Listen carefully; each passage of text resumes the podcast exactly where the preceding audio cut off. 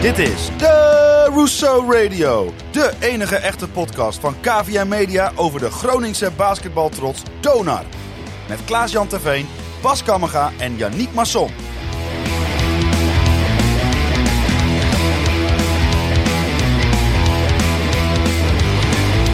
Vanuit KVM Media Headquarters is dit jouw favoriete podcast over ons Donar. Een pittig weekje ook voor Donar, want Matthew Otten werd ontslagen. En Donar won prompt in Zwolle. Of het een met het ander te maken heeft, we bespreken dit in Rousseau Radio, seizoen 3, aflevering 8.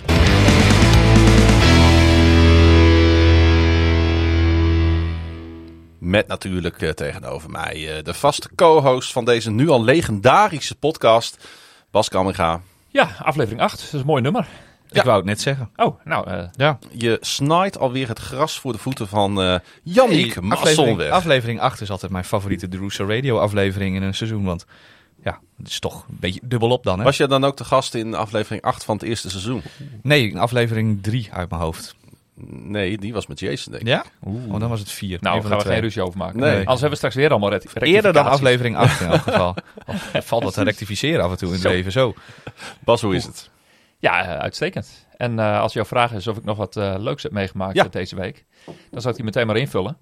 Ten eerste is het vergaderseizoen weer begonnen. Dus ik heb de afgelopen week weer met diverse besturen op tafel gezeten. De kerstcommissie is weer bij elkaar gekomen. En het is allemaal wat, ja. Ja, nee, dat is allemaal hele mooie dingen met het clubbestuur en ook met het bestuur van de supportersvereniging van Donar en die van FC Groningen. Niet allemaal tegelijk hoor, maar dat zo'n beetje. Maar dat zijn eigenlijk reguliere vergaderingen. En het leukste van de afgelopen week was dan wel een bezoek aan het prachtige dorpje Schorrel.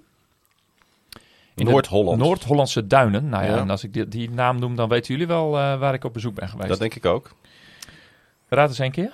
Nou, jullie weten het al, flauw hè. Noem een Nederlander. Tom Boot. Meneer Boot. Yes, meneer Tom Boot. 82 jaar en nog steeds kwiek. En we hebben hem geïnterviewd voor het boek wat volgend jaar gaat verschijnen. Dit is een boek wat wel gaat verschijnen. Disclaimer.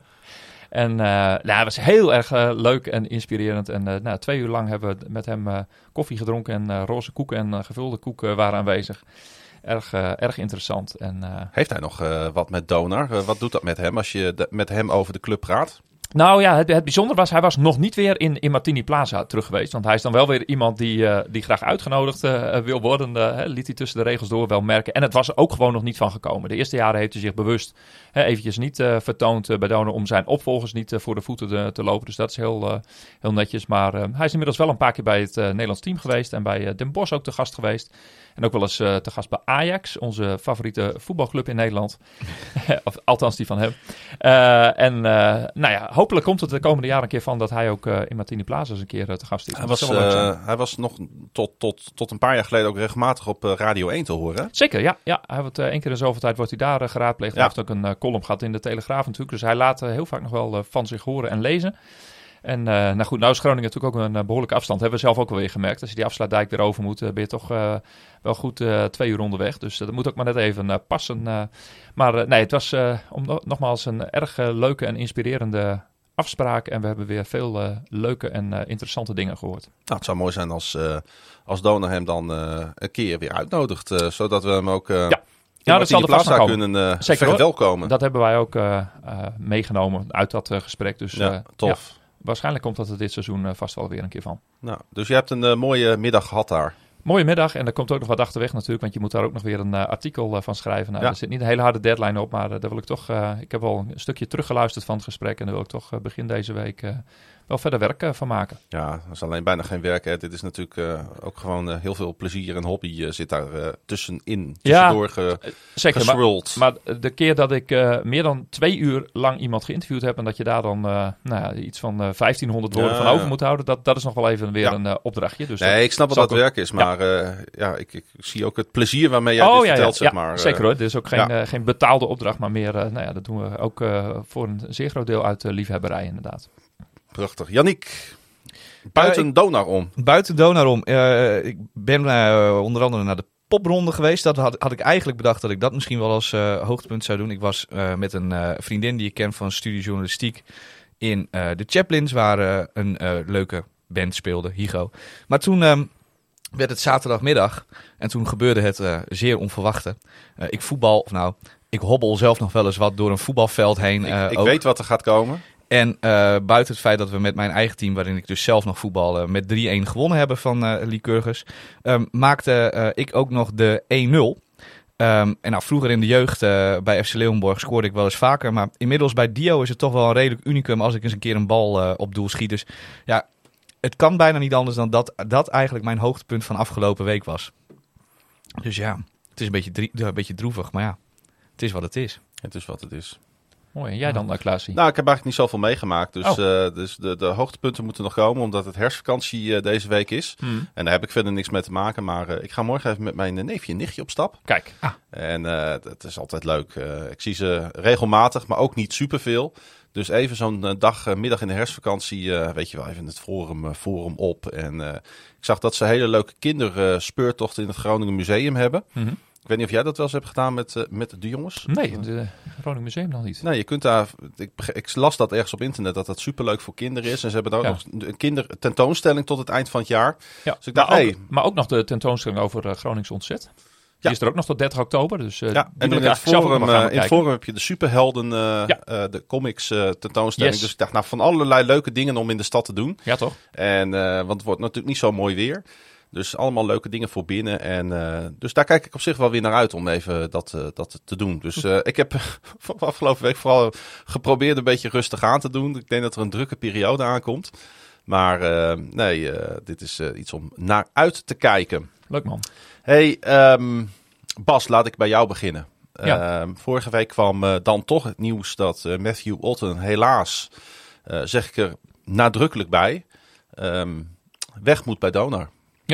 Ja, en die helaas zit voor jou waarschijnlijk, net als voor mij, vooral op het persoonlijke vlak. Ja, absoluut. Hè, want, wat een persoonlijk drama voor de man. Ja, nee zeker. En toch nog als een verrassing, tenminste de timing daarvan, denk ik. Mm-hmm. Tenminste, ik had niet direct aanwijzingen dat het er aan zat te komen. Er was gelukkig, dat vind ik wel prettig, ook niet echt een beweging op de achtergrond dat er al messen geslepen worden, zoals je wel eens in het voetbal hoort. Het was ook volgens mij nog niet echt een uitzichtsloze periode. Maar het bestuur heeft die keuze moeten maken samen met technisch directeur Drago Pasalic. En dit soort keuzes, die hoort erbij in de topsport. Ja, natuurlijk een hoofdcoach die niet gehaald is onder Drago, maar nog door Martin de Vries. Mm-hmm. Is het dan extra lastig of juist makkelijker om afscheid van deze coach te nemen? Vanuit het perspectief van de organisatie. Ik denk dat het niet uit zou moeten maken. Want het is een objectieve beslissing die je moet maken op basis van alle argumenten die binnen het bestuur en het technisch management worden opgebouwd. En, ik stel die vraag natuurlijk met een reden. Mm. Omdat de suggestie natuurlijk wordt gewekt dat nu Drago natuurlijk zijn eigen gekozen coach naar voren kan schuiven die hij heeft gehaald. Je bedoelt Stiemats. Nu André Stiemats, ja, zeker. Die neemt natuurlijk waar in de rol van interim. Hè. En daar hebben we de helft van de voorbereiding van kunnen zien dat prima gaat. Hè. Tenminste, in dat opzicht. Die samenwerking verliep goed toen hij er in die momenten in zijn eentje of ondersteund door Meindert van Veen voor stond. Maar goed, het is ook wel duidelijk dat het een tijdelijke oplossing is dat hij nu het hoofdcoachschap overneemt. Dat is inderdaad gecommuniceerd.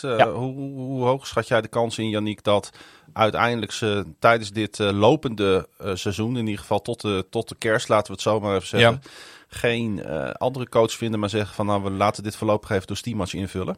Ik denk dat die kans niet zo heel erg groot is. Ik denk dat we voor de kerst wel een nieuwe hoofdcoach hebben. Tenminste, als ik een beetje hoe de berichtgeving geformuleerd was, kreeg ik dat idee wel heel erg dat er ook al wel iemand op het oog is en dat er wel met mensen gesproken wordt die het eventueel zouden kunnen doen.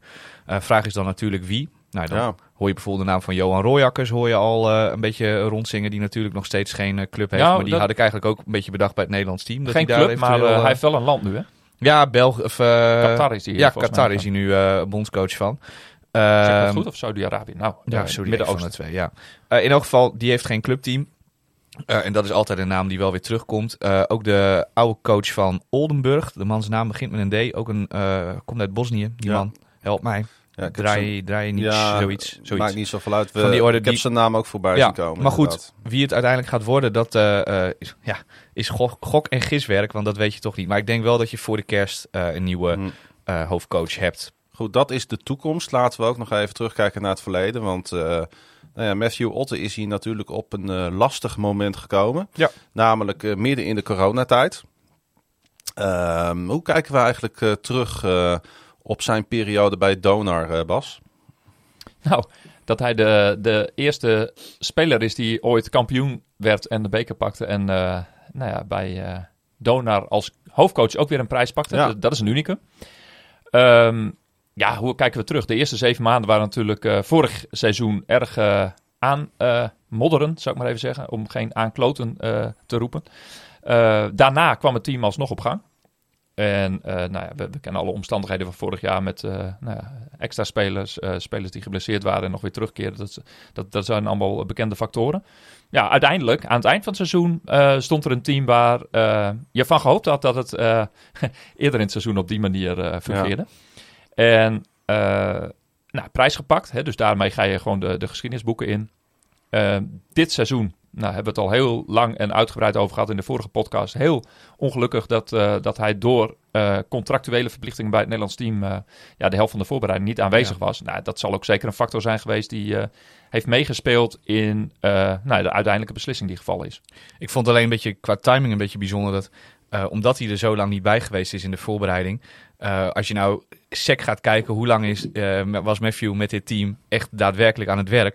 Is dat maar een hele korte periode waar je dan op kan baseren. Dus dat vond ik een beetje bijzonder. Dat is ook wat ik heb gezegd in het Dagblad van het Noorden. Wij stonden allebei even met onze mening in het Forum. Ja. Het Sportforum. Machiel Akkerman die belde ons op. Ja, en natuurlijk willen we het over zeggen. Ik zei ik had hem eigenlijk nog wel wat meer tijd gegund dit jaar. En aan de andere kant, als ik nu zeg maar terugkijk op de afgelopen week. Ik heb ook gezegd naar Aris thuis. Ja, als je toch het gevoel hebt dat je misschien afscheid moet nemen van deze coach, is dit misschien juist wel het moment om het te doen. Omdat je nu nog de schade beperkt kan houden en je aan het begin van het seizoen zit. Nou, dus het voelt een beetje dubbel. En daar raakt het wel aan iets wat we ook al eerder benoemd hebben. Van jezelf de last van de hele wereld op de schouders nemen. En ook steeds verontschuldigingen aanbieden voor nederlagen. En ook de houding langs het veld. Hè, die er in de afgelopen officiële wedstrijden af en toe niet echt in control uitzagen. Hij leek ongelukkig, hè? Ja, nou kijk, vorig seizoen was het veel statisch op de achtergrond, rustig. Hè, dat kan een coach wel eens hebben. En dan af en toe eens een keer in een time-out op bepaalde momenten wat duidelijker. Mm-hmm. En eens een keer met de vuist op het bordje slaan of dat soort zaken. Dit seizoen, maar goed, dat is nu achteraf hoor, was hij wel actiever langs de lijn, maar vond ik dat ook weer niet echt zijn natuurlijke houding. Nee. Hij stond meer, misschien uit de opdracht, misschien door al die coaching die er om hem heen is gezet, misschien wel meer gedwongen om een actievere indruk te maken, maar ja, dat is ook niet zijn natuurlijke houding. Dus ja, dan werkt het misschien tegen je. Ja, ook wel wanhopig. Als hij leek ook wat natuurlijker in het duo met Jan Stalman dan met Stiemats. Of heb ik iets gezien wat er misschien niet is, Yannick? Dat idee had ik ook wel een beetje. Ja. Maar dat is ook dat is iets. Hij heeft niet zo lang met Stiemats kunnen werken. Dus over het algemeen moet je ook wennen aan een nieuw iemand als je daarmee gaat werken. Ik had ook niet het idee dat ze ruzie hadden of zo. Hoor. Begrijp me niet verkeerd. Maar het was nog niet aan elkaar gewend. Nee. En daar was ook nog geen tijd voor geweest. Net zoals met Matthew en de rest van het team. Er is eigenlijk ook geen tijd voor geweest. Ik moet steeds terugdenken aan die vrijdagavond dat wij in Leicester waren. Ja. En dat Matthew Otten daar opeens was. Hij zal wel aangekondigd hebben hoor, dat hij kwam. Ja. Ik moet nu niet iets schetsen wat er niet is. Mm-hmm. Maar goed, hij was natuurlijk in een hele korte ommezwaai. Ja. Ja. Had hij de keuze gemaakt om toch naar Engeland te komen. Ja. Op eigen kosten, in eigen tijd. En wij verwachten hem daar in elk geval niet. Hij zal ongetwijfeld inderdaad aan de club geappt hebben van en kom eraan. Maar daar ontstond een hele rare coachingsituatie waarin je zag dat Stiemats de leidende rol uiteraard had. Die avond moest de overdracht even plaatsvinden. En, zeg maar. En je voelde eigenlijk het ongemak tussen die twee en aan de zijlijn van wie is hier nou de baas? Ja, het was heel duidelijk dat ze waarschijnlijk vooraf met elkaar afgesproken hadden van André doet gewoon vanavond nog een beetje de coaching en dan pak Matthew dan rustig in de tweede wedstrijd het allemaal een beetje op. Nou, zo gebeurde het ook, maar het was natuurlijk wel een beetje een vreemd gezicht, want we zaten inderdaad een beetje naar de overdracht van het team te kijken.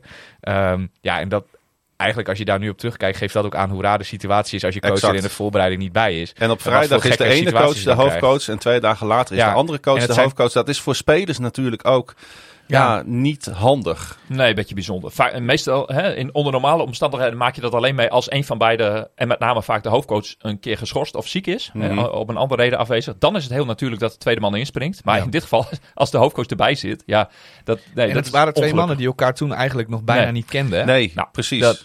En kijk, je hebt natuurlijk allerlei dingen gelezen. Het persbericht waar dus, dat wat altijd heel gewogen wordt opgeschreven, daar kun je bepaalde dingen uithalen. Hè? Daar wordt ook volgens mij het woord chemie in genoemd. Ja. Nou, dat is ook precies iets waar Otten op aanslaat in een overigens volgens mij zeer respectvol en net interview wat hij na afloop heeft gegeven aan RTV Noord. Kalev Buurken. Ja. Waarin hij eigenlijk met het opgeheven hoofd alsnog de club verlaat. Hoewel we natuurlijk weten dat het voor hem een persoonlijk drama is. En hij ook geen kwaad woord over Donar wil spreken. Ik zie dan iemand zijn appartement. Zijn appartement, ik begin al Engels te praten. Ja. Zijn appartement leegruimen. Ja. En ik krijg er altijd een beetje een triestig gevoel van. Ja, dat zijn ook in scènes altijd van die dat het altijd regent buiten en dat er trieste muziek onder zit. Nou, dit is wat dus alle spelers die met een aflopend contract elke maand of elke laatste een laatste wedstrijd meemaken. Want die weten soms niet of ze terugkeren en dan soms toch wel of niet. Dus die moeten dit elke keer. Hij heeft dat in zijn spelersloopbaan vast ook een aantal keren moeten doen. Maar even om mijn verhaal nog even terug te gaan. Die chemie die dus in dat persbericht wordt genoemd. Dat is het enige waar hij eigenlijk wel op aanslaat. Want hij had dus wel het gevoel dat die chemie er was. Maar in mijn optiek is dat toch iets wat meer tijd nodig heeft, sowieso. Ja. En zeker met nieuwe mensen. Dat de samenstelling van de groep is veranderd. Dus dat je met een deel van die spelers al een basis hebt, dat is evident. Maar ja, goed, je kunt mij niet wijsmaken dat je in 4, 5, 6 weken dat helemaal kan opbouwen. Zeker omdat de beginfase van het seizoen, ze hebben de eerste week nog wel samengedraaid. Maar ja, daarin moet je volgens mij de basis leggen van de vertrouwensband en dat soort zaken. Ja, die kan nog niet optimaal zijn. Nee. Zeker niet bij tussen halingstekens gasten die van overal over Europa bijeengeplukt zijn. Allemaal andere achtergronden. Ja, dat is gewoon lastig. En dan kun je best het idee hebben dat dat erin zit. Net als vorig jaar. Want dat is uiteindelijk dus ook gelukt. Alleen, moet je nog een keer zoveel maanden tijd hebben. Daar is dus de conclusie van geweest. Nee, dat gaan we niet doen. Dat laatste interviewtje wat wij met Matthew hebben gehad, dat was na de wedstrijd tegen Aris. Uh-huh. Toen in het interview zei ik tegen Matthew van ergens in de vraagstelling zat tijd. Dus hoeveel tijd ga je eigenlijk krijgen bij Donar? Want meestal krijg je bij Donar niet zoveel tijd. Nou ja, dat was bijna zonder onszelf schouderklopjes te willen geven. Maar dat was bijna profetisch, want een paar dagen later was de tijd dus al op. En ik zit nog steeds een beetje te denken. Ik denk dat of het een goede of een slechte beslissing is, ligt er ook een beetje aan wie je als hoofdcoach straks gaat aantrekken en hoe die het gaat doen en hoe die dat gaat invullen. Dat durf ik allemaal nog niet zoveel over te zeggen. Maar of Matthew Otten nou het grote probleem voor deze groep was, dat denk ik eigenlijk niet. Dus wat dat betreft denk ik dan, wat vind ik er nou eigenlijk van? Heel droevig voor Matthew. En ik hoop gewoon heel erg dat binnen de organisatie van Donar er al heel erg goed nagedacht is over wie hem gaat opvolgen. En als fan wil je gewoon supporter zijn van een club waar het goed gaat. Waar het stabiel is, waar mensen met plezier werken, waar mensen met plezier naartoe gaan. Ja. En als dit soort zaken voorkomen, dat heb ik ook in ons tweetje gezegd. Ja. Dat zegt ook iets over de huidige staat van Donar. Namelijk dat het onrustig is, dat het niet stabiel is, dat het moeizaam gaat. Ja. Maar we doen ook de derde rebuild in 3 jaar tijd nu met het team. Ja, en we zijn bezig zometeen gaan we beginnen aan de derde hoofdcoach. Ja, waar 4 jaar uit mijn hoofd, zo'n beetje. En waar we door corona, waar we zakelijk of financieel gezien op economisch gebied de club, dat die er nog heel goed voor staat. Ja, is dat in het sportieve opzicht eigenlijk dus helemaal niet zo. En is die ene beroemde dag eind maart vorig seizoen, van doorslaggevend belang geweest om nog groot gezichtsverlies te voorkomen. Maar ja, het tweede ontslag van een coach in 2 jaar is wel heel bijzonder natuurlijk voor Donar. Dat is zeker nog niet eerder voorgekomen in de hele clubgeschiedenis. Nee, zeer spijtig. Er viel me nog één zin op in dat verslagje van RTV Noord. Mm-hmm. In dat artikel moet ik zeggen. Die zin trof mij wel. Hij zei, ik keek elke dag naar de banners tijdens de training. Daar zag ik dat ik iets bijgedragen had als speler en vervolgens als coach. En daar ben ik trots op. En toen dacht ik van, dat, ik weet niet, maar dat volk, dat je in die situatie, zeg maar, achteraf, terwijl je weet van, ik moet morgen mijn appartement leeggemaakt hebben en op vliegtuig naar huis zitten, wat huis dan ook is op dat moment. Zo natuurlijk nog een beetje onduidelijk.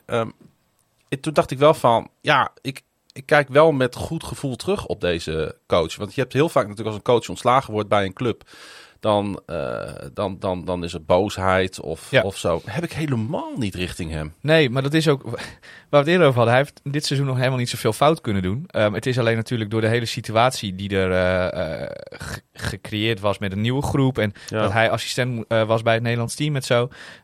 Daardoor is het nog niet echt een kans geweest om er echt heel erg veel kritiek op te hebben. Omdat er al wel een soort van aanwijsbare oorzaak was waarom het nog heel stroef liep. Dat is niet dat dat dan goed is. Maar daardoor kun je niet echt van Matthew Otten zeggen van, goh, hij heeft daar en daar echt steken laten vallen. Want ja, de man ging altijd met een volgens mij enorm hoge energie en met een enorm goede drive om Donar vooruit te helpen. Elke dag naar zijn werk toe. Kijk, dus ja. En dat is dan toch misschien een klein beetje flauw, maar de uitspraak die Otten het vaakst na de wedstrijd heeft gedaan is, we gotta look at the film. Ja. Daar heb ik de laatste dagen nog wel heel hard over nagedacht van, wat kunnen we daar eigenlijk uit concluderen?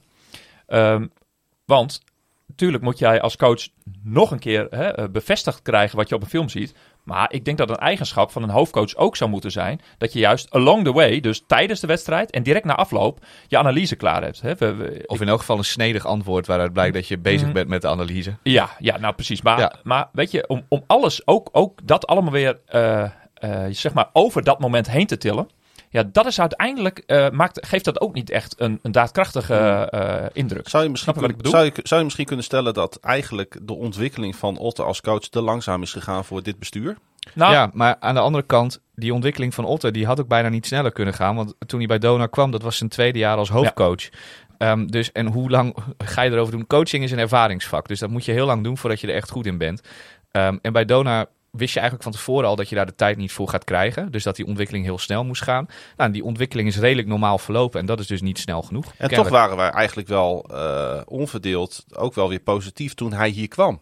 Oh, zeker. We zagen het wel zitten. Nou, bij Joost natuurlijk een hele leuke ploeg met een hele leuke speelstijl. Ja, hij nam natuurlijk Oostende mee. Daar zaten de omstandigheden allemaal mee. Hè? Dus dat zijn eerste seizoen als hoofdcoach was in die zin het voorbeeld van hoe je je eerste jaar als coach wil hebben. Met een absolute parel als Oostende point guard die voor hem die nam die noten benen mee. Nou, daar heb je ook geen koekenbakkers als centers aangetrokken. Hè? Met Nwobo en Koenis, die was er nog. Dus die combi, hè, de basis van het team, dat lag er gewoon. Ja. Nou, daaromheen is op zich een heel stabiel en aardig team gebouwd. En er was nog ruimte om zelfs 2 extra spelers te halen. Dus het budget was ook afdoende.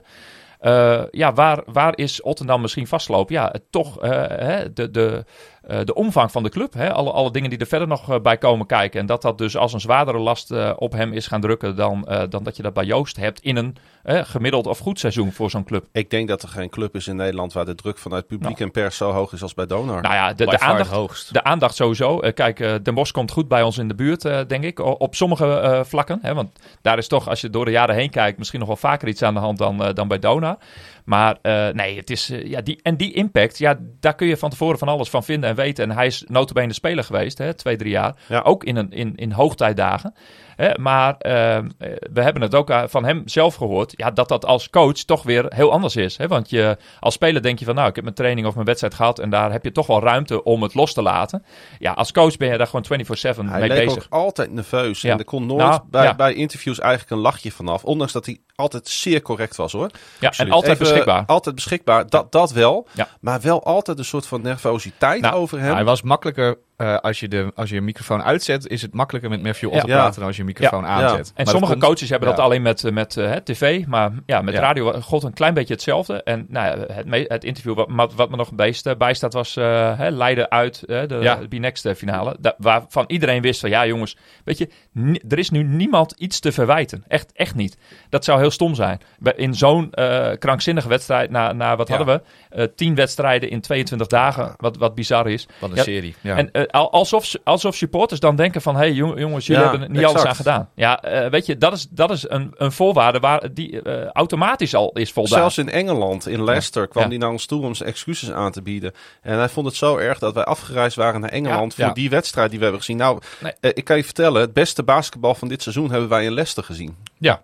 Ja, eigenlijk wel.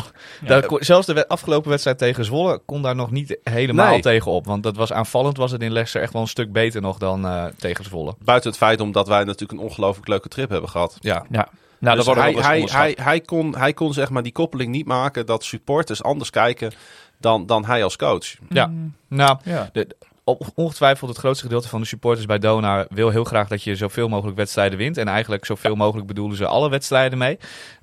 En daar word je uiteindelijk als coach ook op afgerekend als je te veel verliest. Maar, ik zei het net nog tegen jou toen wij koffie zaten te drinken beneden. Op het hoofdkantoor hier van KVM Media. Ja. Ik zei tegen jou van, het maakt me uiteindelijk soms ook niet zoveel uit hoe. Als je maar wint. Ja, andersom toch? Maakt me af en toe niet uit of wat de uitslag is. Alleen, maar een mooie... ik zei daar gelijk achteraan... als je een wedstrijd wint, betekent dat over het algemeen ook... dat je je zaakjes goed voor elkaar hebt. Ja, maar weet je, als we die bal... als we tegen Aris die laatste inbounds... als we dan nog met 73-72 hadden gewonnen... nou, had ik net zo'n slechte avond gehad als nu. En dan was het... ik denk dat de week hetzelfde was verlopen in die zin. Daar haal je niet vertrouwen uit dat is waar. Eigenlijk dan gestolen overwinning van Donar. Ja. Dus, goed. Ja, maar misschien... sta ik er dan weer wat anders in hoor, in de wedstrijd. Dat kan natuurlijk ook. Ja.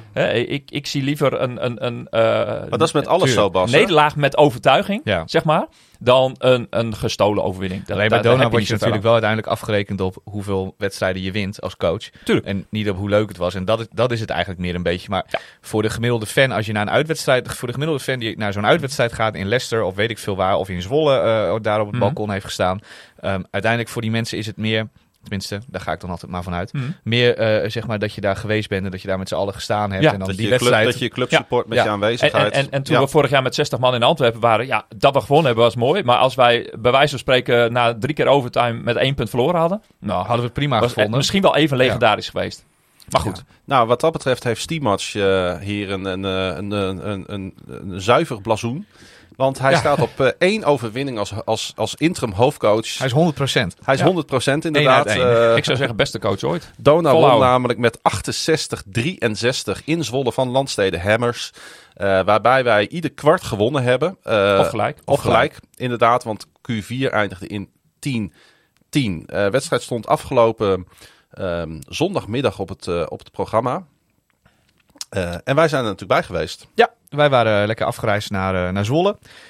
Met het treintje die kant op. Met een best wel grote groep uiteindelijk nog. Want wat vrienden van mij en Esmee, die ook mee was, die zaten ook in de trein. En Alex Haan was mee in de trein. Dus dat was best wel een gezellige trip. Die alleen ongekend lang duurde voor de 100 kilometer die het van Groningen naar Zwolle toe is.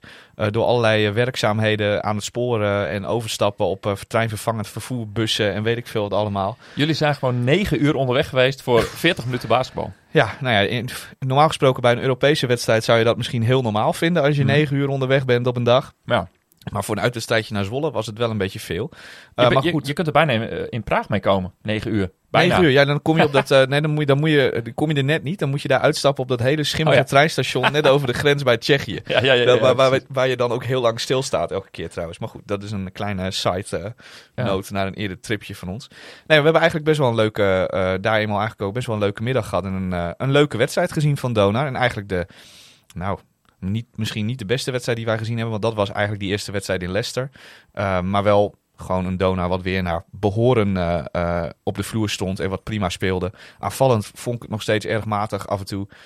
Maar verdedigend klopte het in elk geval wat plan wat ze er bedacht hadden om Zwolle te verslaan. Eens even terug naar de aankomst in Zwolle. Voordat we zo meteen nog even verder op de wedstrijd ingaan. Eerste uitwedstrijd natuurlijk in de competitie. Ja. Hoe werden wij ontvangen in Zwolle? En er was een mevrouw bij de ingang en die vroeg aan ons, komen jullie uit Groningen? Nou, dat was eigenlijk niet... dat was wel te zien dat wij uit Groningen kwamen. En die mevrouw die zegt van, dan is daar en daar langs en dan komt u in het uitvak. Dus ik zeg, mevrouw, ik heb kaartjes voor vak F. Oh, dat is eigenlijk niet de bedoeling, zegt die vrouw tegen mij. Ik zei, dat weet ik niet. Ik kon gewoon die kaartjes kopen, dus die heb ik gewoon besteld. Ja, maar het is eigenlijk wel de bedoeling dat jullie gewoon in het uitvak plaats gaan nemen. Nou, wij zijn natuurlijk de moeilijkste niet, dus dat doen wij dan gewoon. Maar zie daar de verwarring die dus ook bij Landstede ontstaan was. Want wat bleek nou, er hadden bijna geen mensen kaarten voor het uitvak gekocht. De meeste mensen hadden gewoon kaartjes voor de thuisvakken gekocht.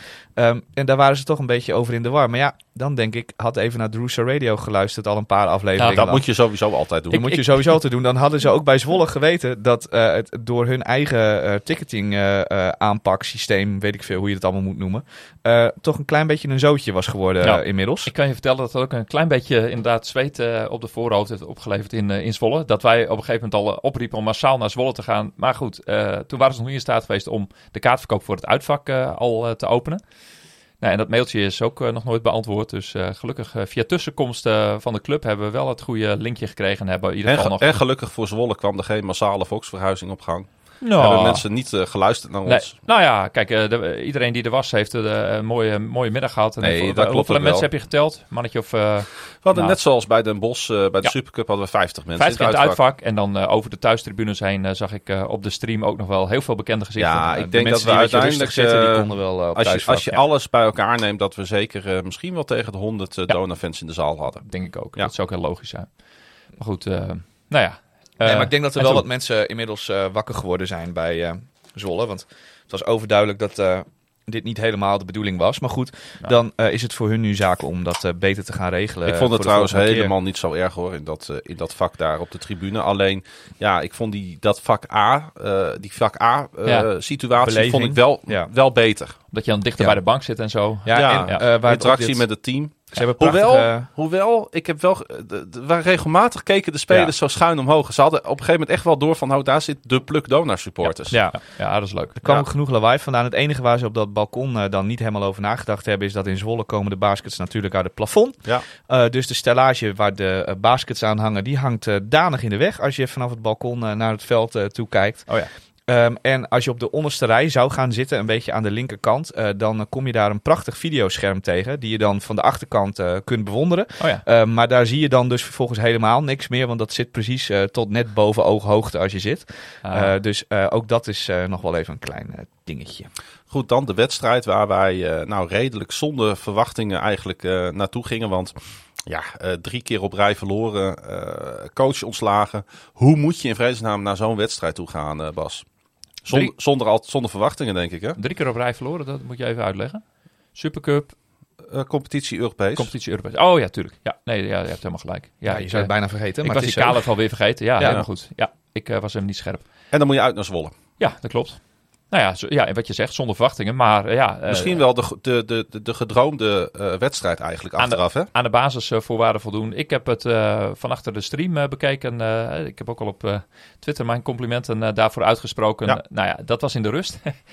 Helemaal aan het eind van de wedstrijd waren 2 momenten, die waren toch behoorlijk knullig. Dus dat is dan opbouwende kritiek vanaf deze kant voor de vaste luisteraars in Zwolle. Want de laatste 2 aanvallen, nota bene van Zwolle, die waren gewoon niet in beeld.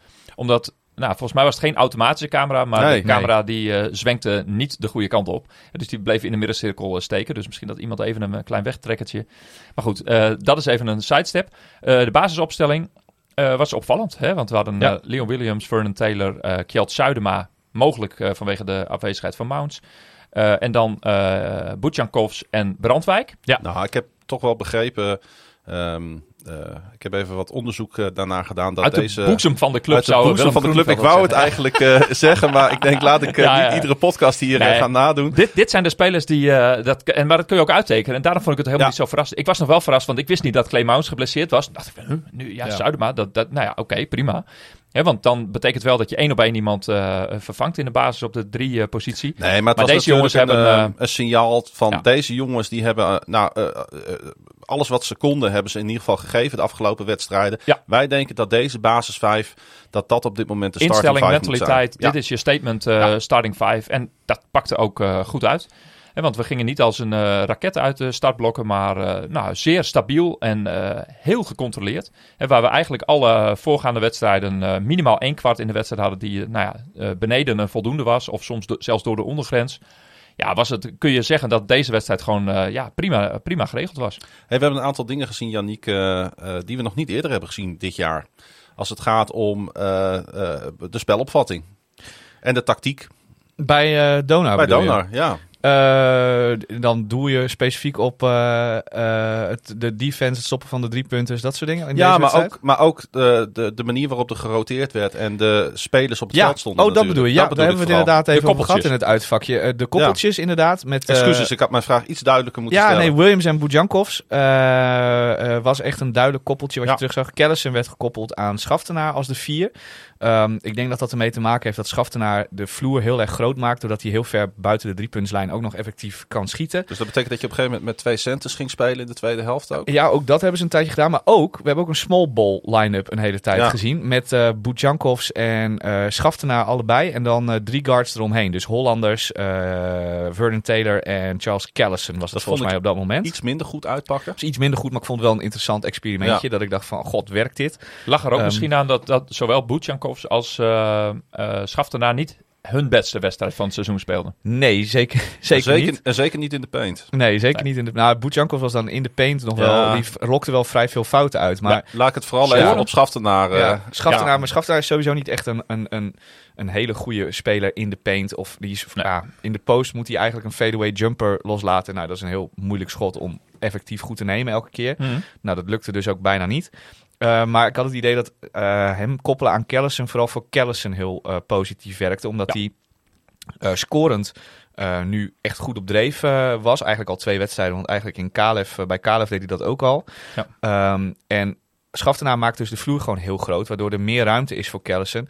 Wat van nature niet een hele goede driver is. Zeg maar, hij kan niet echt een man heel goed uitspelen. Maar als er zoveel ruimte is en je gaat gewoon hard rechtdoor, dan maakt iemand of een fout of je gooit die bal erin. En dan is het voor hem veel makkelijker spelen. En Williams en Boudjankovs zijn gewoon allebei defensief heel sterk. En passen redelijk goed bij elkaar. Want Boudjankovs kan vanuit de post wel iets voor zichzelf creëren. En als hij een goed screen zet, Williams heeft altijd de snelheid om met een goede drive iemand te verslaan en naar de basket te gaan.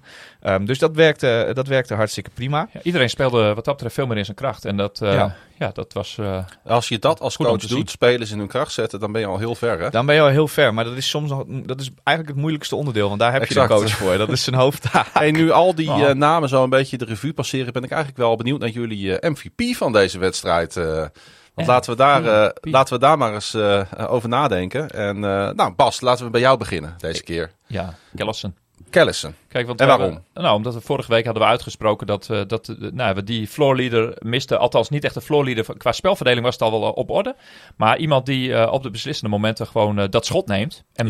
En mag en durft te nemen. Ja, hè, want dat hoort er allemaal bij. En dat deed hij wel, want we gaan helemaal naar het eind van het vierde kwart. Toen legde hij er even een drietje in. Waarvan ik denk van, dit is... in Amerika zouden ze dat een game-defying punten noemen. De mensen bij Zwolle achter de stream noemen dat de beroemde dagger. Ja, dagger. En dat was hem.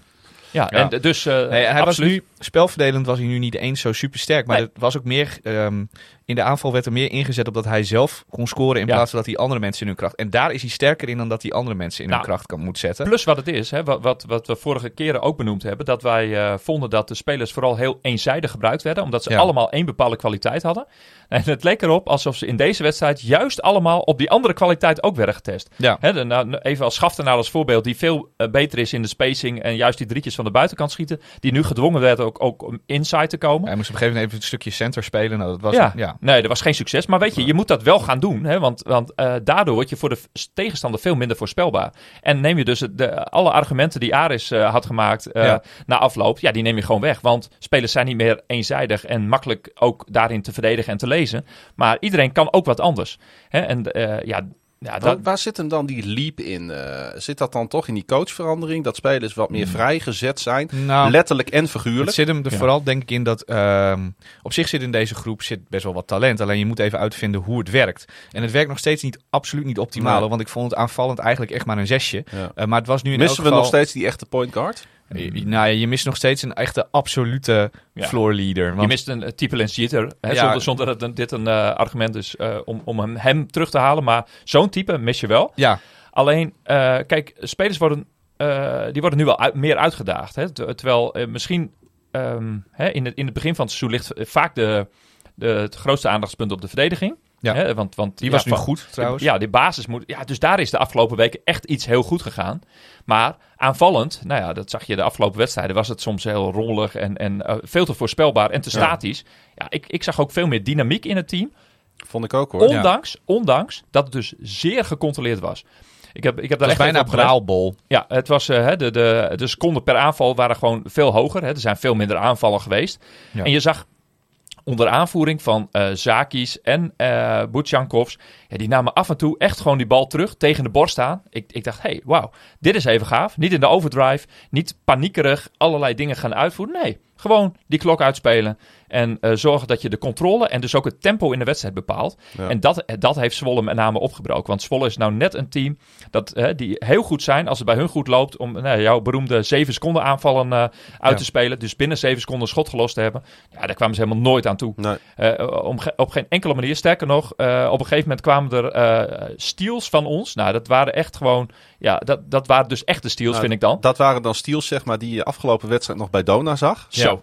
En nu hebben we dat omgekeerd. Even als voorbeeld die van Sander Hollanders. Ja, hè, die was heel goed, ja. Die toch ook 3 laten we zeggen, redelijk kleurloze wedstrijden achter de rug heeft. Maar hier, met ook zijn mooie drietje hij erin. Begon heel slecht trouwens. Ja, hij begon met 2 turnovers op rij. Ja, en, maar hij kwam er later in de wedstrijd kwam hij er echt wel beter in. En hij leeft in elk geval een goede energie. En dan komt het altijd wel goed. Ja, maar dat... He, dus dat je je daar als individu dus ook overheen kan zetten. Ja. Dat was omdat de flow... Er zat gewoon een goede flow in het team.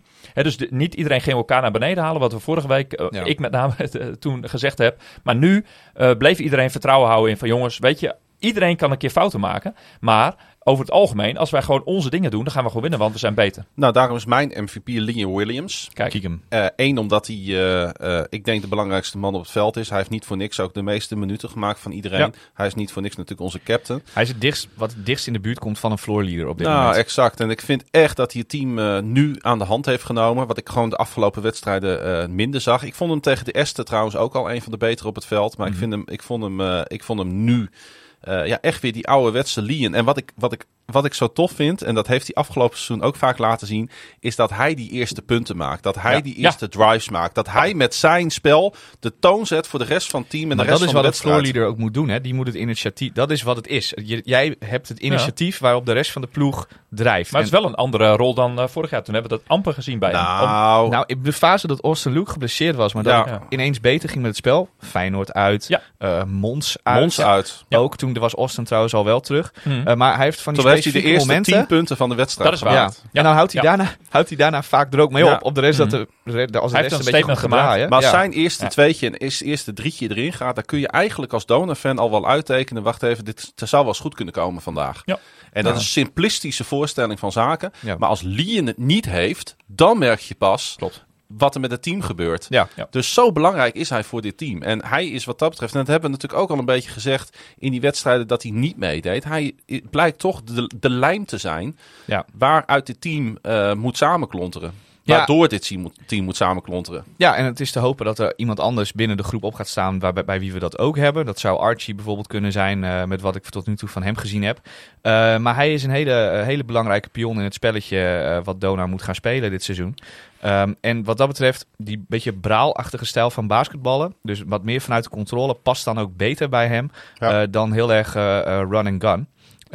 Dus dat is heel positief. Dat hij wie is jouw MVP, Yannick? Ronald Zakis, de man die wij in deze podcast ook natuurlijk al wel een beetje ter discussie hebben gesteld. Callison trouwens ook, die bewees ook eventjes dat hij echt wel kan basketballen. Nou, dat was in dat moment ook niet zo gek natuurlijk. Nee, en dat is ook op zich...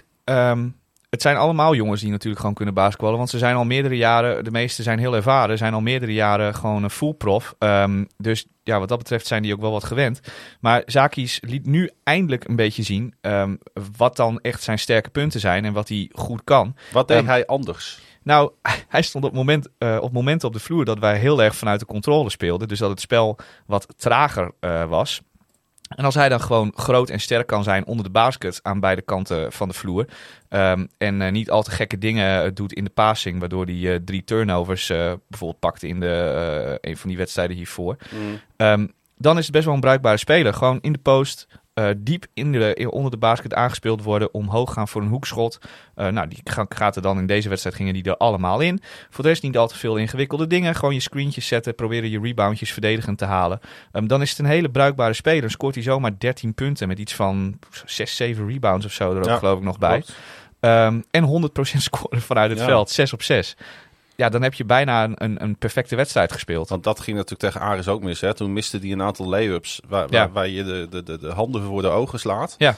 Nou, dat ging nu allemaal wel goed. Ja, en dat heeft toch ook gewoon te maken met goed beginnen. Goed in een goed ritme meteen zitten. En een wat trager spelletje past gewoon beter bij hem. Ja, en gewoon heel simpel. Ik denk ook wat vertrouwen. Ja. Ook dat. Dat speelt toch mee, en het mentale deel. Als je die eerste paar ballen erin gooit, dat gaat een stuk lekkerder dan dat je de eerste rebound laat vallen, een paas in de handen voor de tegenstander gooit maar en een hoekshot mist. En het is ook wel eens lekker om niet met 12-3 achter te komen gelijk. Ook dat is ook wel prettig.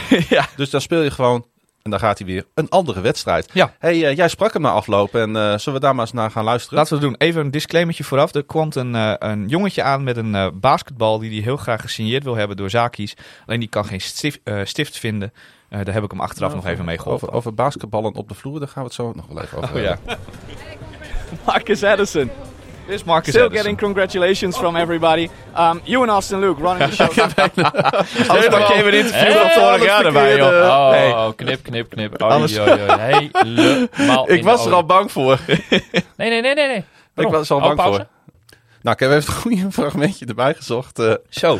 Jij ging dus in gesprek, voor de goede orde niet met Marcus Addison. Nee, maar met Ronald Sakic. Comes back, then it's alright. Ronald Sakic, first win of the regular season today. I want to start off, don't take this negatively, but there was a lot of criticism about a lot of players within Donar. Oh, there's your biggest fan right now with the ball. Heb je een stift nu, jongen? Nog steeds niet? Oké, weet je wat je doet? Wij wachten even, dan gaan we zo even op zoek naar een stift. Gaat hij hem tekenen, goed? Top. Goed zo, jongen. Gaan we dat doen, goed? Ja, kom goed. There was a lot of criticism with a lot of Donar players, a lot of players that Donar signed. One of them being you. Was this a game in which you showed what you're capable of? I mean, of course, it's like from the side when you're looking, it's like you can tell what's like what is good and what is bad. But I mean, that I told before, we can like big team here. I know it's like we don't win, but I mean we're like working hard, like really hard. Yeah. And this is not like I'm telling you this because I want to tell, because we're really, really hard. And the other thing is like when you come on the court, we play like team basketball, and this makes big change when you when somebody telling like you like you need to play better. I mean I understand that. I'm already like 20 years in this game, so I understand that's like. But I mean we're doing good. Okay, we start today at least to win the game. This was good. Because we had like tough week for us, big games, and so yeah. Because of course, this week your guys are playing Brindisi for the FIBA Europe Cup. I'm coming off the loss away to Kalev, but you guys are also in a difficult situation right now with the head coach being sacked, Stiemats stepping in as the interim manager. But you guys, is it difficult for you guys as players to find a way in which you're going, to see the way in which you're moving? As I told before, we didn't have like a lot of time to change something because we get like one day between the game. And this is like Hammers is like a good home team like with good shooting selection, so we didn't have like to change nothing like big. So we just like, so you can see like everybody like step it up and really, that was like happening every day. Like we every game we wanted to win. It's not like we're coming to losing games, but before this happened and now we like win and everything is like slowly. I think it will be like better. It's step by step, of course, but you're saying that there is a lot of continuity right now still with the head coach being out, but still there's a lot of continuity within the team and all the same stuff being played and all that. Yeah, that I mean, before like they'll be playing like team basketball. Yeah.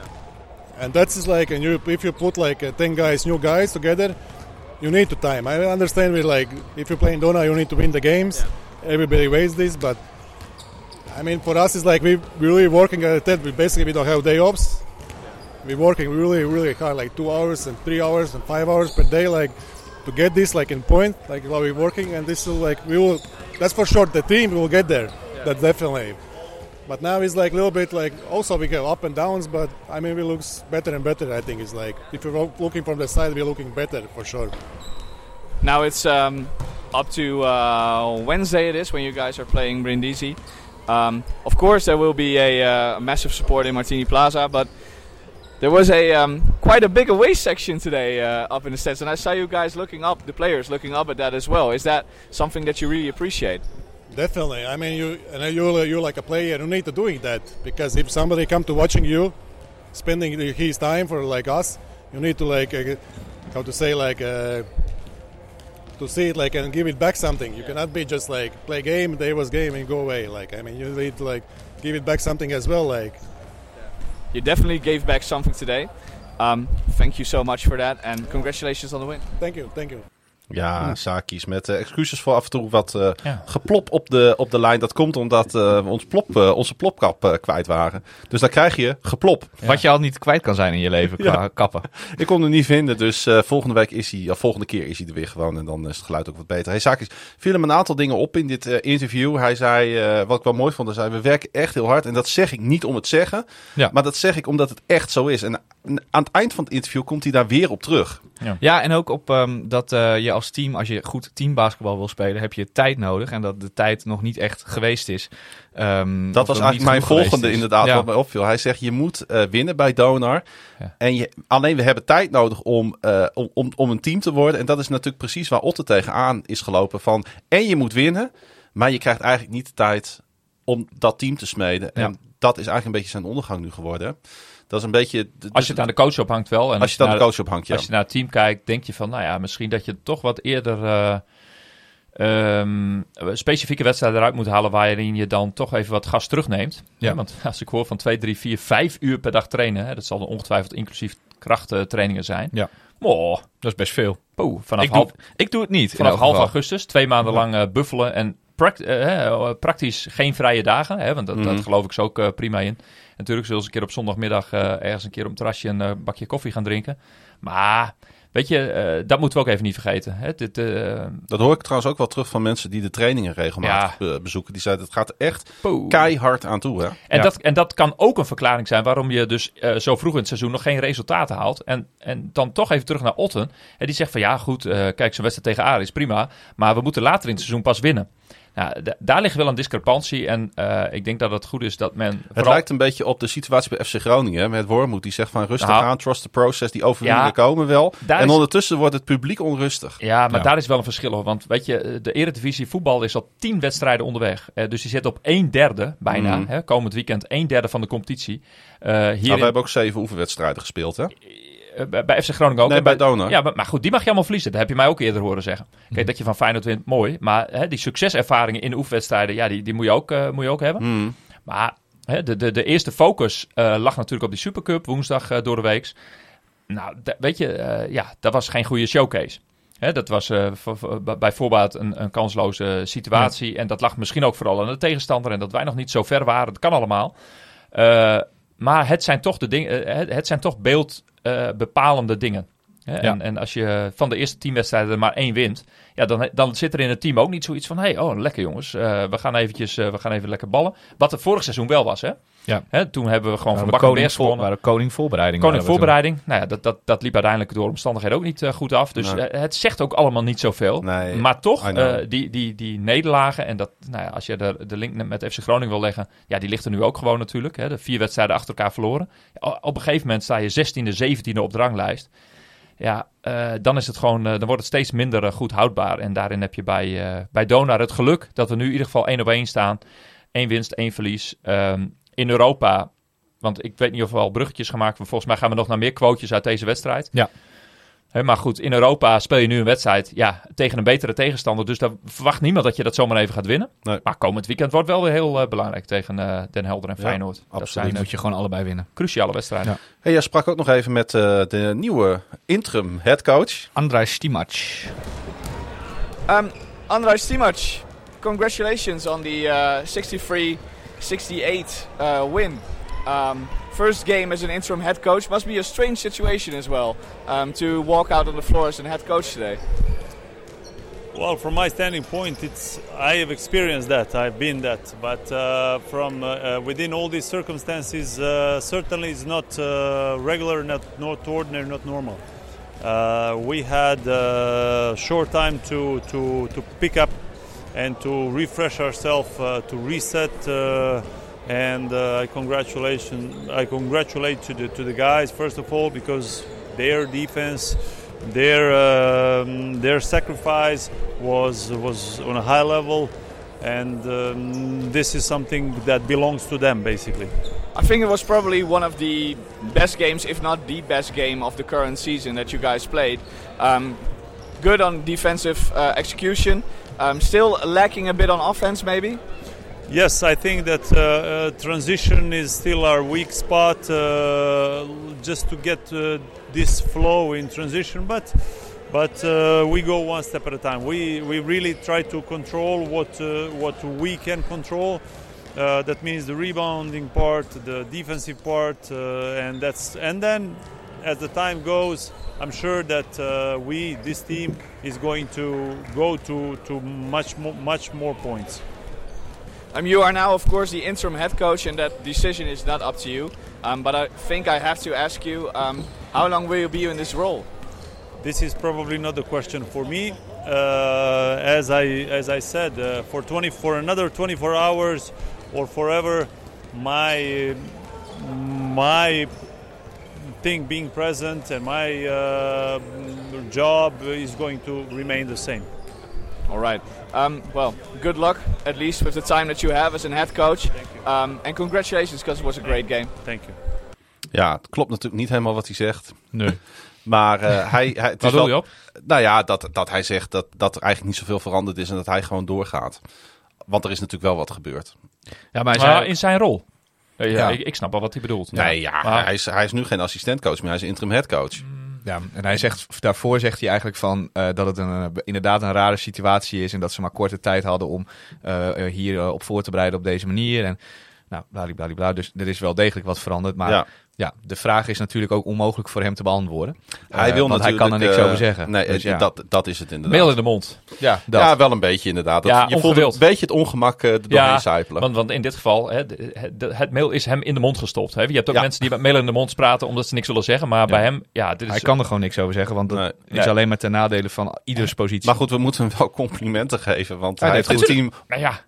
optimaal voorbereid op de uitwedstrijd in Zwolle natuurlijk. Ze stonden er prima op. Daarom. Ja. Vrijdag en zaterdag hebben ze daarvoor gehad, want donderdag was het we moeten Otto afrekenen op zijn prestaties, dus moeten we ook dat met Stiemats doen. En Stiemats hij heeft het gewoon fantastisch gedaan afgelopen zondag. Prima ingevuld. Nou, als je het adagium, je bent zo goed als je laatste wedstrijd aanhoudt, dan, wat ik al zei, dan is hij de beste coach ooit van Donar. En volhouden. Ik ben wel benieuwd naar woensdag, wat we dan te zien krijgen. Ja. Maar eerst nog even... we hebben nog een laatste interviewtje inderdaad, voordat we nog een uitsmijter hebben wat we moeten bespreken. Oh ja. Daar komen het is een soort van cliffhanger van deze aflevering. Ik ben dol op cliffhangers. Jouw MVP en altijd fijn om te horen. Niets ten nadele van de andere twee voorgaande fragmenten. Maar de vandaagjarige Charles. Van harte gefeliciteerd. Happy birthday, Charles Carlson. All right. Charles Carlson. I heard that it's your birthday tomorrow. Yes, indeed it is. Yep, it's my birthday. This is probably one of the greatest ways to give yourself a nice birthday present, right? With being top scorer in the game, winning the first away game of the season. It's definitely a blessing, you know. But, you know, life itself is more of a blessing than anything, you know. So I'll take this, you know, and live on with it. So it's good. Take this and move forward with it, right? Because...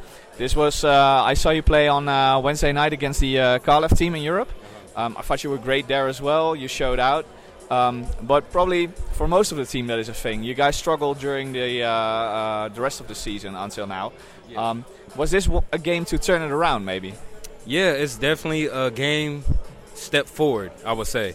You know, we've been battling adversity since we, you know, seen each other, you know, since the preseason. So this is a great, you know, step forward, you know, a great climb up the mountain, you know. So, but we have a long way to go. So, definitely. Of course, you have a long way to go. Coach now being out as well. Stiemats stepping in as the head coach. Does that make things more difficult or more clear, or is there like a continuity? What is it with that? It's just an adjustment we have to make, you know. Management, you know, made a decision. And, you know, us players, you know, we just have to adjust to the situation at hand and, you know, keep working and, you know, make positive things out of it. So. Now the next game coming up Wednesday again for the FIBA Europe Cup. Of course, Martini Plaza will probably be showing out. But I want to talk about something else. There was quite a big away section today up in the stands up there. I also talked to Zakis about this. He was like, yeah, that's something that we really get energy off. Is that something that you feel as well? Most definitely. You know, the fans help us. It gives us energy. You know, we feed off of them and they feed off of us. We hear them cheering and it gives us energy, even though we dog tired, you know. But, you know, we got people cheering for us and got our backs, and then we go out there and take care of business. So it's definitely a big help. So we need a lot of noise on Wednesday. Oh, man, yeah. Bring everything. Bring everything. All right, man, will do. Thank you so much. Thank you. Ik ben er helaas niet bij, Martini Plaza tegen Brindisi. Ik ga naar Dordrecht, want daar speelt de FC. En ik moest een keuze maken, maar het is wel leuk om te horen natuurlijk. Al zou ik de mensen nogmaals maar weer eens willen oproepen om... wat ik ook al voor de camera's van RTV Noord deed vorige week om sfeer te maken. Bring some noise. Nou ja, vooral achter het team te blijven staan. Hè? Want dat bleek een lastige opgave de vorige keer. Ja, maar goed, inmiddels zijn we weer een stukje verder. En we zijn een stukje verder, ja. Ook de supporters die succeservaring erbij.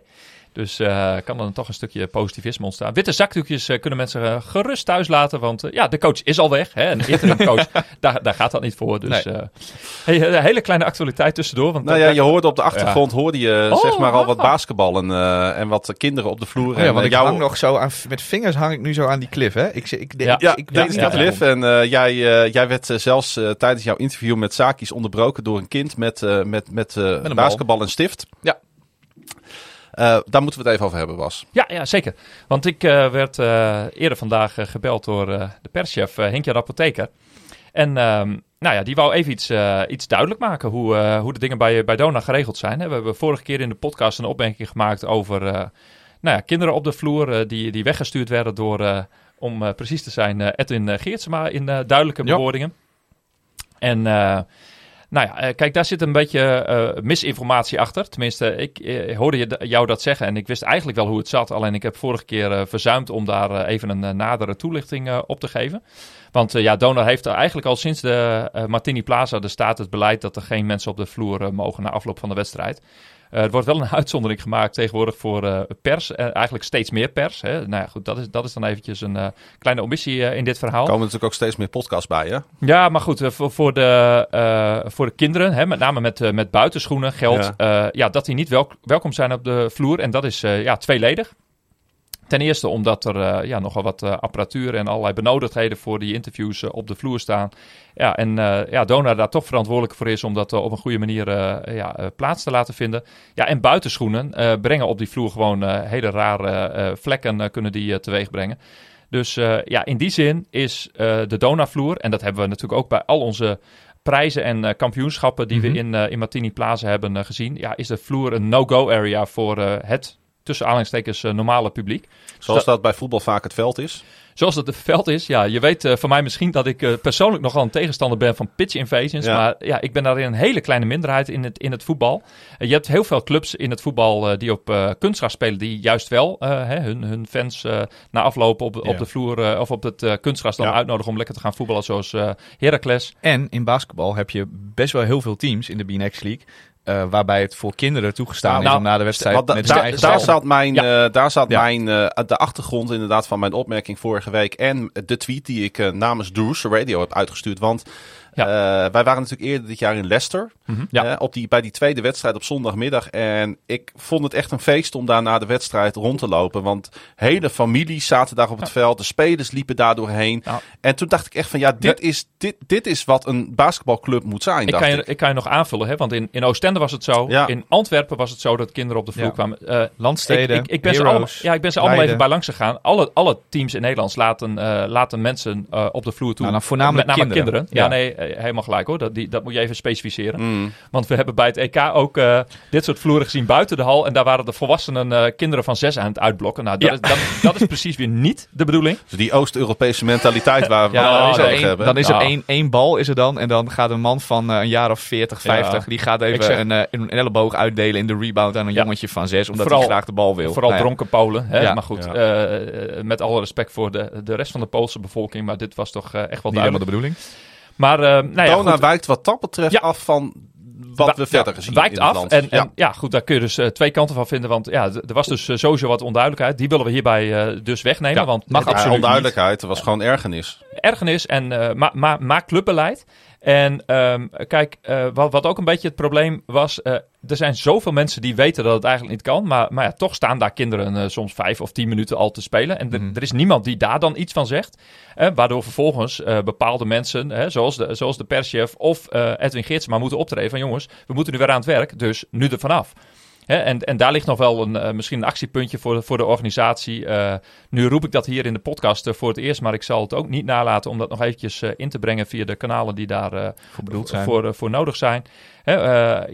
Dat gewoon weer bij iedereen tussen de oren komt te zitten. Want ik moet zeggen dat dit er sinds corona een beetje is ingeslopen. Mm. Ik heb mezelf ook wel eens geërgerd aan met name dan dames... want die dragen vaak naaldhakjes... die dan na afloop van de wedstrijd nodig vinden om... Alsof heren geen naaldhakjes kunnen dragen. Ik ben daarin heel open van...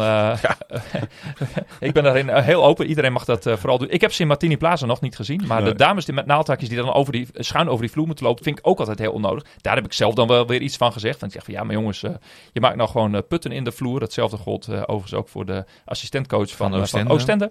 Ja. Dus dat zijn ook van die dingen qua dresscode en gedrag en dat soort dingen. Ja. Goed, het mag niet, maar het is altijd wel een gezellig gezicht. Ik vroeg mij gewoon inderdaad af waar dat verschil van kwam. Nou. En dan zijn er mensen die gaan het dan heel persoonlijk opvatten. In dit geval de perschef, die denkt namelijk dat dan een persoonlijke aanval op hem is of zo. Maar dat is helemaal niet het geval in dit geval. Nou, laten we dat... En ik snap ook wel dat sommige mensen zijn af en toe de boosdoener... omdat ze de boodschap moeten brengen. Nou ja, en in dit geval was dat Edwin Geertsma... die wij daar ook zelf nog over hebben. Maar als dat beleid is, dan heeft hij daar volkomen gelijk in. Ja. Alleen het enige wat ik vind het jammer... dat dan bij Donar niet kan. Nou, daar zijn dus goede redenen voor, vindt Donar. Ja.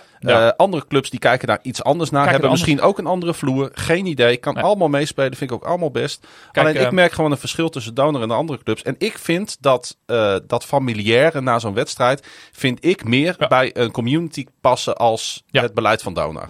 Duidelijk. Ondanks dat daar dus wellicht goede redenen voor zijn. Zo kijk ik daarnaar. Maar dat is natuurlijk niet een persoonlijke aanval op iemand. Nee. Want beleid is beleid. Ja, ja, en de vloer wordt ook wel degelijk gebruikt. Hè? Maar als dat dan kinderen zijn die bijvoorbeeld aan een kliniek deelnemen... die heel geregeld, hè, we hebben beide open dagen ook nog gezien. Zeker. Op de vloer is daar van alles mogelijk. Alleen, ja, dan word je wel even geacht om sportschoenen aan te trekken... zodat je de vloer niet overbelast, om het zo maar te zeggen. Ja. Nou, goed dat we dit even verduidelijkt hebben. En hoop ik. Ik wil nogmaals benadrukken, het is zeker niet naar iemand toe bedoeld. Alleen, ik vond inderdaad, het komt dan zo kil en zakelijk over. Als iemand een paar van die kinderen het veld afstuurt, denk ik, nou jongens, kan dat niet een beetje anders, denk ik dan. Nee, dat kun je dan ook bijna niet goed doen. Maar ja, daar ligt ook het probleem dat die kinderen er al staan. Daar is dus vooral iets fout gegaan. Ja. Oké. Denk ik. Hey, duidelijk.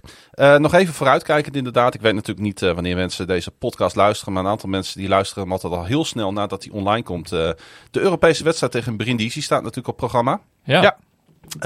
Brindisi, dat is een pittige tegenstander weer, hè? Dat is dan de Esten. Dat is een hele pittige tegenstander. Een stuk pittiger dan de Esten inderdaad. Misschien wel de beste ploeg die bij in de pool zit. In elk geval een ploeg die in een goede Europese competitie, de Italiaanse competitie, speelt. Waar de budgetten over het algemeen behoorlijk aan de hoge kant zijn. Daarin staan ze op dit moment 11e volgens mij. Ja, hartstikke goed. Want Bas die is al eventjes aan het spieken. 1 gewonnen, 2 verloren. 1 gewonnen, 2 verloren. Maar dat is een hele andere competitie dan waar wij in zitten. Want de betere teams spelen daar gewoon Euroleague. Bijvoorbeeld Milaan, wat daar ook in zit, et cetera. Ja. En ze hebben dus ook net maar met 1 punt van datzelfde Milaan verloren. Ja, nou, dat is bizar, want dat Milaan-team is ook een van de betere of een van de goede teams in de Euroleague. Tenminste, dat was het vorig jaar wel. Dus ja, we gaan het zien. Verwachten van de uitslag niet al te veel, maar laten we er gewoon een mooie, lekkere Europese avond van maken. Ja, en wat ik wel opvallend vond, is dat zij hun eerste Europese wedstrijd dus thuis verloren van de Oekraïners, van Budivelnik. Ja. Met 4 punten. Hè? Dus dat zegt misschien ook nog iets over de sterkte van Budivelnik, die en ook nog in ons misschien zit. Ook wel wat over de wisselvalligheid van Brindisi. Want als je met 1 puntje verliest van Milaan, maar je verliest wel van de Oekraïners met meerdere punten, 4 punten thuis, 4 punten. In een thuiswedstrijd, terwijl dit was ook uit in Milaan, dacht ik net te zien op jouw schermpje. Klopt helemaal.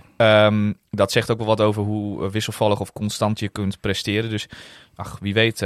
Misschien kunnen we met het publiek erachter Donar naar grote hoogten stuwen. Ja, en als die mannen van Brindisi net even een wat mindere dag hebben, dan is er misschien best wel wat mogelijk. Ja. Laten we het hopen, want eigenlijk was natuurlijk die nederlaag in Estland niet nodig geweest. Nou, dat was nou juist de uitwedstrijd die je het liefst had gewonnen. Kunnen winnen, exact. Ja. Dus daar komt weer iets meer druk op deze wedstrijd te staan. Hey, dan is het alweer heel snel opnieuw Donar basketbal in Groningen. Want 2 avonden later slechts spelen we de thuiswedstrijd op vrijdagavond tegen Den Helder Suns.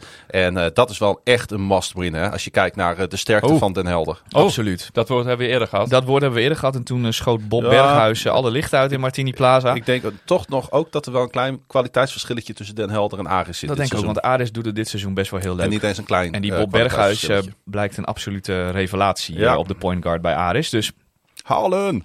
Hartstikke leuk. Nou, dat weet ik nog niet zo snel. Maar nee, joh. Wel een leuke speler in elk geval voor Aris. Voordat om ik weer verkeerd geïnterpreteerd word.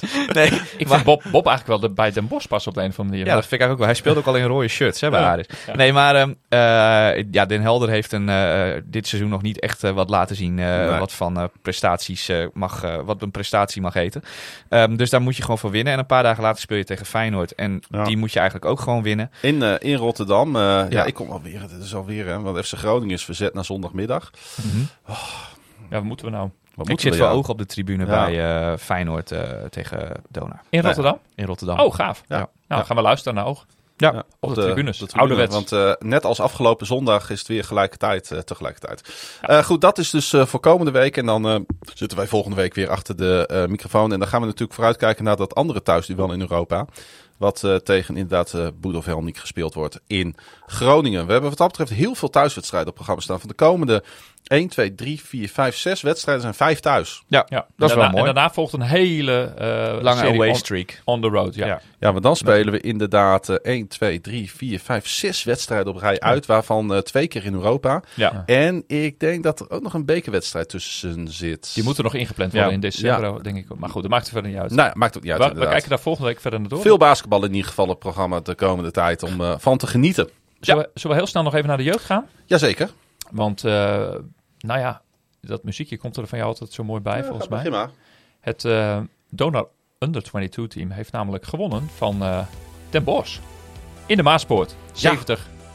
Op Centercourt. Die zijn nog ongeslagen, als ik het goed heb. Ja, 5 uit 5. En staan bovenaan in de Dutch Talent League. Dus dat is hartstikke mooi. Hey, en op het programma staat een thuiswedstrijd tegen BC Apollo. Zaterdag 22 oktober om 19:00 Krakertje. In Vinkhuizen. Ja. Dan gaan we even naar de onder 18. Nou, hun wedstrijd van het afgelopen weekend. Oh nee, ik zie nu opeens. Niet opgekomen. Donar heeft een 0-20 nederlaag geleden tegen Apollo. Ik weet niet, dat staat nu opeens. Ik zie dat nu voor het eerst. Ik wist dat de wedstrijd was afgelast. Oh. Maar blijkbaar had een reglementaire nederlaag zelfs. Ik heb daar de achtergrond niet van. Daar gaan we volgende week op terugkomen. Ik ga dat navragen. Hun volgende wedstrijd is zaterdag 22 oktober tegen United Academy. Oftewel Joost United, maar daar dan de jeugd daarvan. En die is om 5:30 zaterdagavond in het sportcentrum De Kooi. Ik zie ook nog niks op de website van Donar daarover staan. Dus, Overigens speelt... maar er staat nu opeens een sterretje achter. Dit is heel bijzonder, jongens. Kijk eens. Speelt Donar ook nog een bekerwedstrijd zondag 23 oktober om 1:00 tegen Den Bosch onder 18. Je komt altijd allerlei ontdekkingen op deze manier, hè? Ja, ik moet hier even achteraan. Ja. Maar dit stond er gisteren nog niet, dus ik... Daar was nog geen tijd voor. Hey. Als ze dat er nou een beetje op tijd opzetten, dan hoef jij er ook niet al erachteraan. Nee, precies. Voordat wij gaan afsluiten, interim bondscoach Radinko Faragic. Die heeft de voorselectie voor de Orange Lions voor het Nederlands team bekendgemaakt. En er zijn 3 Donar-spelers in opgenomen. Het heeft de bondscoach behaagd, zou ik haar zeggen. Om in zijn voorselectie op te nemen. Ja. Willem Brandwijk, Sander Hollanders en Olaf Schaftenaar. Dan wist u de naam van Leon Williams. En dat klopt, want bij Oranje gaat het doorgeselecteerd worden, zoals dat dan zo mooi heet. Waarbij de wat oudere garde, waar Leon dan net ook toe behoort, niet meer wordt opgeroepen. En de kans wordt gegeven aan wat jongere, nieuwere jongens. Maar wel opgeroepen, trouwens, in de voorselectie, Groninger Jordi Kuipers. Ja, die wel.